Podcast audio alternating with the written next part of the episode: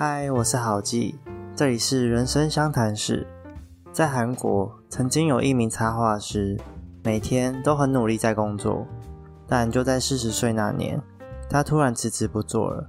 你知道为什么吗？没有错，他就是这次要介绍的这本书的作者哈旺先生。这本书的日文书名叫做《Ayaku Ishokeme Ikiru Dokoro Data》，书名翻成中文。意思就是差一点就努力活着了。其实这本书原本是一个韩文书，在韩国卖的相当的好，所以就有人把它翻成日文书来卖。而这本书同样在日本也卖得很好。不过很可惜，这本书目前还没有中文的翻译。不过没关系，我在这边会尽量把内容传达给你们知道。所以就让我们开始吧。作者曾经是个拼命三郎，总是想要把工作做到最好，努力工作对他来说是再平常不过的事情。但随着年纪渐渐大了，某一天他突然意识到情况不对。明明我都这么努力工作了，为什么日子却还是过得不好呢？此时的作者就像是任督二脉被打通了一样，从忙碌的生活中觉醒过来。看看这本书的封面，作者穿着一条内裤趴在地上，一脸与世无争的样子，多么慵懒，多么放松啊！似乎连背上的猫咪都比他还要勤劳呢。俨然就是个废物男子啊！千万不要像作者一样，固有的价值观正在警告着你，那是不好的示范。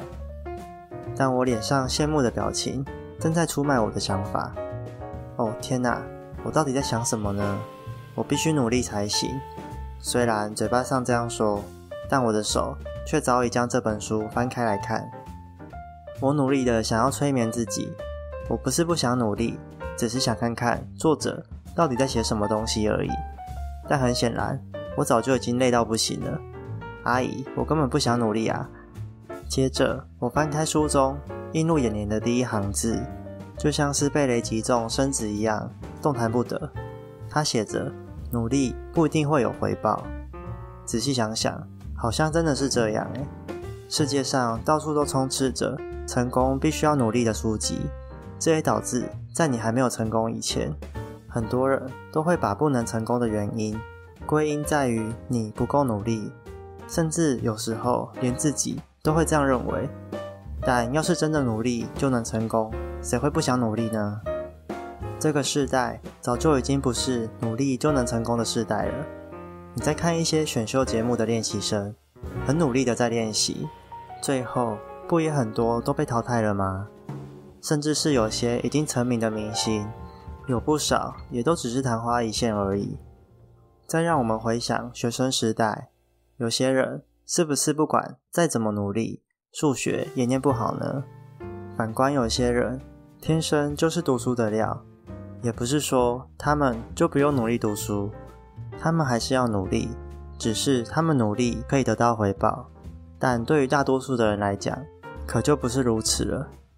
事实证明，就算我们过度努力，也不见得每次都能够有所回报。那难道就不用努力了吗？并不是这样的。你想要跑步跑得久，训练是必须的；想要跳舞跳得熟练，练习也是必要的。只是要你记住一件事：付出不一定会有回报，因为我们很容易会把努力的目标设在一个能得到高度回报的成果上面。然而，大多数的情况下，别说什么成果了，很多时候连最基本的标准都达不到。于是，你就会因为没得到想要的成果，开始觉得自己很失败、一事无成，而陷入负面的情绪当中，无法自拔。我们应该要极力避免这样的情况发生，而不是说努力既然得不到回报，那就干脆不要努力了。我们可以不用要求高度回报，我们只要做适当的努力即可。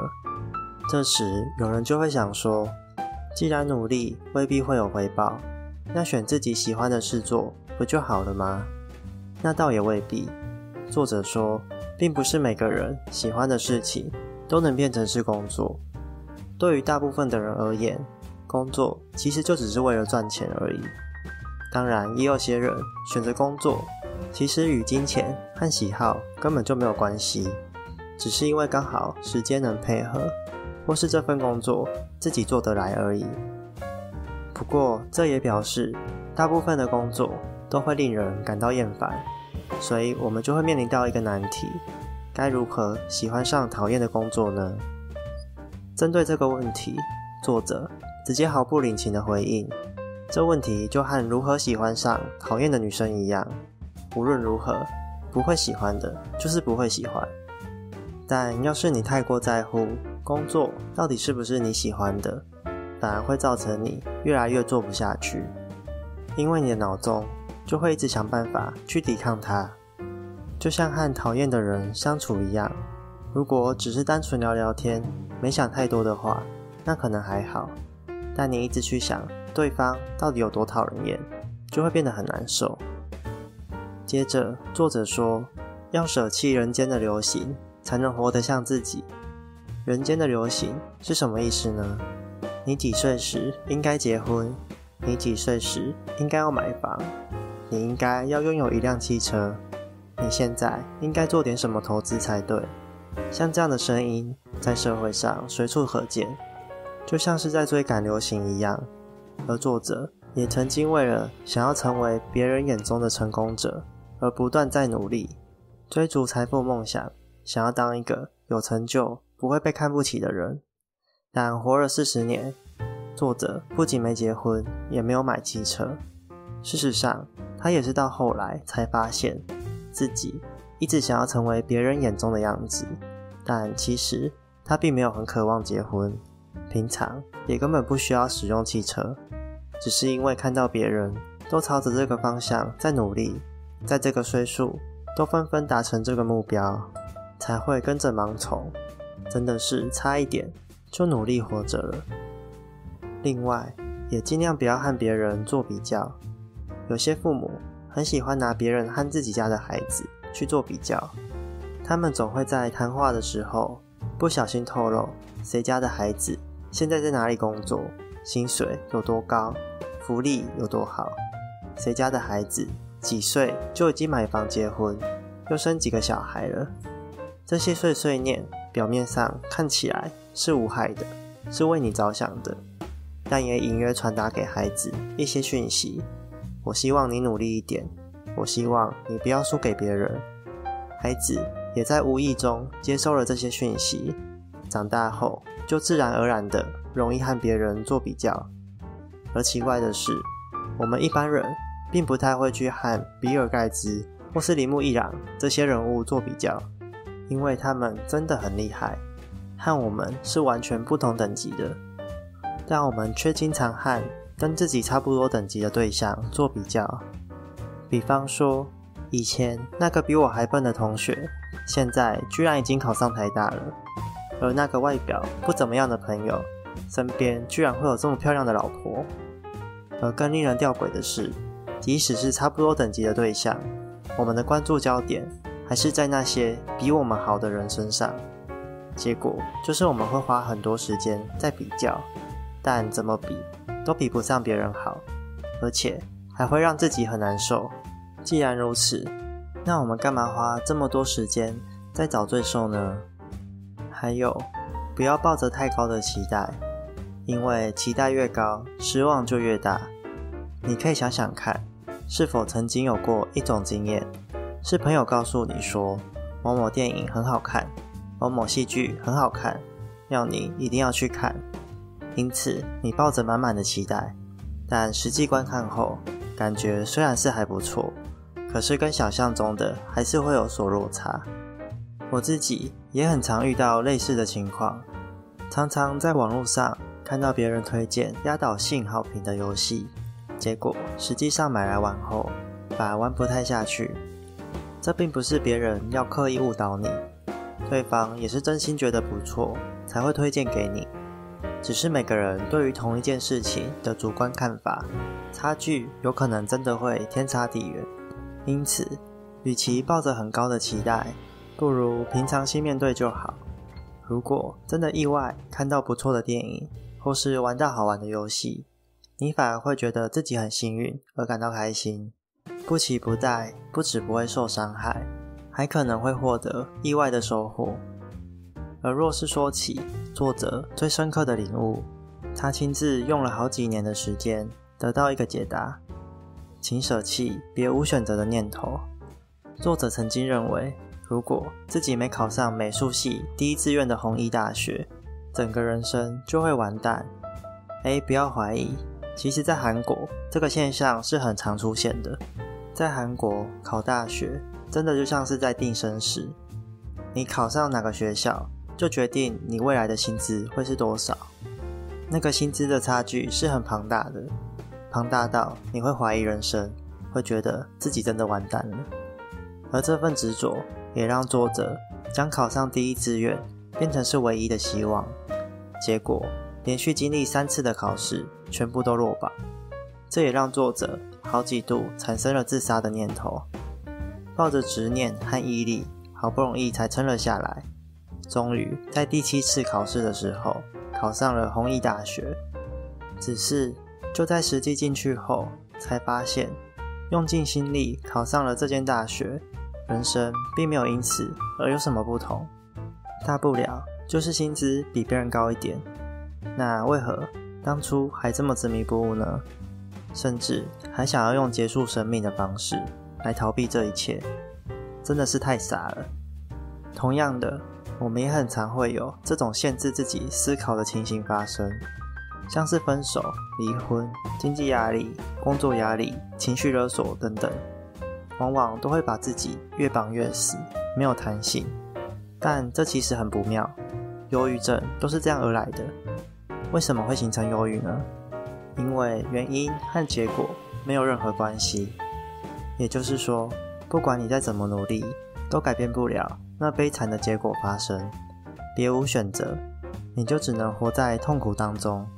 最常见的，就像是出生在问题家庭的孩子。没有独立能力的孩子，常常无能为力，也别无选择，只能任由肉体和精神的虐待持续发生。不过现在我们都有独立能力了，可以为自己的人生做选择，也可以为自己的人生负责，就可以避免这样的情况发生了。尽量为自己增加多一点选择路线，就不容易因为一件事就觉得人生好像完蛋了而想不开。因此。请尽可能舍弃别无选择的念头，即使你每个选项都会有所损失，也绝对比别无选择来得好。最后，作者认为，没有人是完美的，每个人都应该具备自嘲的勇气。就像网络上的梗图“我就烂”，这其实是一种保护自己的方式。一般来说，人类都会渴望自己是优秀的，是聪明的，于是就在网络上。一来一往，互相打口水战。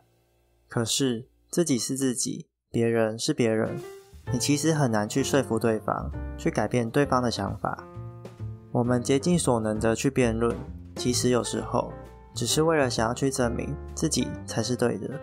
可是呢，浪费这么多时间和力气去争论，真的有得到什么吗？认同你想法的人，本来就不会和你起争议，而不认同你想法的人。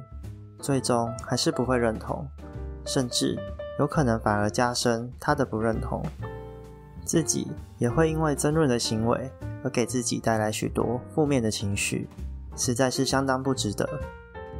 我认为自己并没有很好，世界上一定会有很多比我还厉害的人存在，但没必要害怕，没必要因为自己不够好就不敢说出来，就当做是在讲笑话就好。笑话的观感本来就差别很大，再怎么人的人笑话，还是可以戳到某些人的笑点。反过来说，就算是超级好笑的笑话，也会有人觉得不好笑。